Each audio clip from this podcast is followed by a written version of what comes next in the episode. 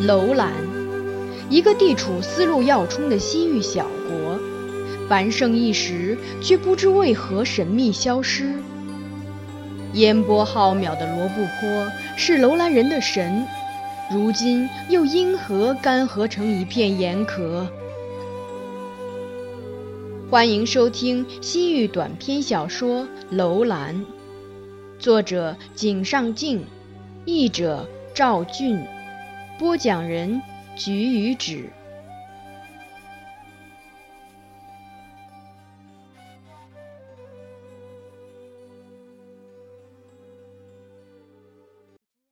第三章，自楼兰人迁往鄯善至汉爆发王莽之乱的八十五年间。汉在西域的地位压倒了匈奴，设西域都护，在各地驻兵屯田，大体上将西域各国置于统治之下。为争夺乌孙和居师，汉和匈奴大动干戈，并渐渐把匈奴赶出西域。迁到鄯善的楼兰人，在不含任何盐分的淡水湖边开垦耕地，建造自己的城邑。自从南迁，楼兰再没受过匈奴的侵扰。从摆脱匈奴桎梏这个意义来说，迁都鄯善对楼兰人是件好事。楼兰人离开楼兰的第十年，即宣帝缔结三年（公元前六十七年），一支约百人的队伍带着百余骆驼从鄯善向楼兰进发。他们想把当年埋在城邑附近的宝藏挖出来带走。这一行人中，大半是三十岁以上的壮年。自从迁移鄯善，他们无时无刻不在思念楼兰城和罗布泊湖。其余是些少年，有的是迁移时还不记事的儿童，有的是迁移之后才出生。他们出生以后，每天都在人们向合龙的祈祷中听到楼兰和罗布泊湖的名字，却不知那是怎样的地方。他们难以想象，真的有含盐的水和含盐的沙子，只知道总有一天要回到那个地方，在美丽的城邑里生活。他们坚信那是种族之神安排好的命运。但是这支队伍的楼兰之行却以悲惨的结局告终。他们在沙漠里遭到匈奴部队袭击，损失了十几个人和一半骆驼，历经艰苦，终于抵达楼兰。他们却发现楼兰已经变成了一个军事要塞，城里到处都是汉兵。为了攻击占据居师的匈奴，汉兵一批批抵达楼兰，又一批批从这里出发。楼兰人别说进城，连城邑都不能靠近，根本不可能去挖自己的财宝。这群楼兰人在沙丘上远看曾经的都城楼兰，在他们眼中，楼兰城邑和四周风景与当日居住在这里的时候相比，已经完全变了样。看看脚下，风贴着地面吹过，卷着几个小漩涡，扬起一阵沙尘。十年前绝不是这样。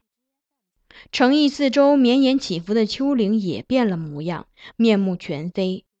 曾经水晶般清澈的湖水，如今也变得浑浊。芦苇少了，能看到水波拍打着湖岸。河龙发怒了。如今的鄯善人，十年前的楼兰人想，他们没能挖出一件财宝，空手而归。这之后又过了十年，一个管理水利的七十岁老人独自骑骆驼从鄯善前往楼兰。老人没有跟任何人说起这事，结果周围人发现他突然消失，慌忙寻找了一阵。老人慢慢穿过沙漠，第十天终于到达魂牵梦绕的楼兰城。他翻身下骆驼，走入城中，城内荒芜一片，不见人影。老人从城东门进入，走了十多丈，发现一具汉兵尸体，看起来没死多久。接着往前走，看见三具趴在地上、背部中箭的匈奴士兵尸体。再走几步，又发现了汉兵尸体。这时，不远处突然传来马嘶声，老人停下脚步。老人回到城门，骑上拴在那儿的骆驼，立刻离开了这座阴森森的城邑。他在骆驼背上摇晃了一整天，发现自己来到了离罗布泊湖南岸最近的水草地带。才从骆驼上下来。老人知道自己一无所获，重返楼兰的目的一个也没有实现。他想挖出财宝，想祭拜祖先的墓地，想把曾经生活过的罗布泊湖畔的美景看个够。而楼兰城里的几具尸体，让他把这一切都忘得一干二净。老人判断自己离罗布泊湖岸不远，便又骑上骆驼。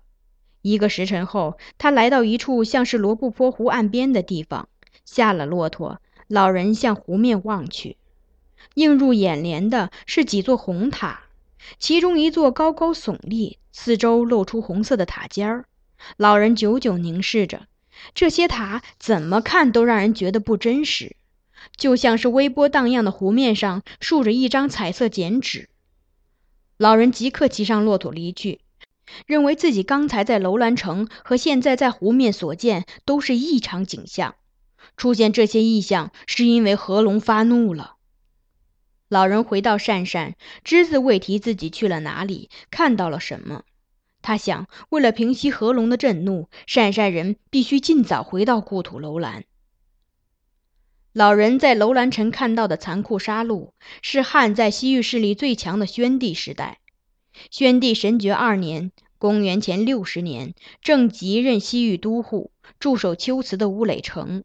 自此，西域各国大多归顺于汉，汉与西域频繁往来，西部商队几乎每天都要经楼兰以北东行。公元八年，汉发生内乱，王莽篡位。采取轻视西域各国的政策，西域再次纷乱四起，匈奴乘机卷土重来，不少国家开始通匈奴而背叛西域都护。但是鄯善始终态度鲜明地归顺于汉。既然为了投靠汉而不惜放弃了祖祖辈辈居住的楼兰，鄯善无论如何都不能再改变原有态度。如果现在再转而倒向匈奴，就失去了当初迁移的意义。虽然知晓楼兰时代的鄯善人已经为数不多，但所有鄯善人心里都认定，舍弃楼兰就意味着和匈奴一刀两断。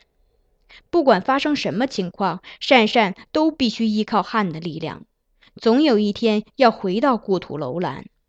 如今，在鄯善人心里，楼兰就是回归的故土的同义词。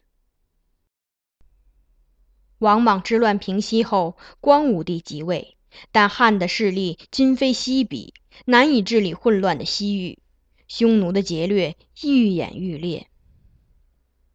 公元三十八年，第三代鄯善王和当时逐渐强大的莎车国王商议，派使者向汉进贡财宝，请求汉积极出兵西域，恢复因乱而废的西域都护。当时不仅这两个国家，西域各国都不堪忍受匈奴的横征暴敛，希望归顺于汉。公元四十一年，莎车国王贤单独派使者入汉，再次请求恢复西域都护。光武帝不愿与匈奴抗衡，没有同意莎车的请求，而是把西域都护的印绶赐给了莎车王贤。当时的敦煌太守裴求上书，认为不可将都护印绶赐予胡人。结果汉又从莎车王手中收回一度赐予的印绶，莎车王为此对汉怀恨在心。他知道汉无心管理西域，便图谋统一西域各国，野心勃勃地想当盟主，逐渐开始侵略其他国家。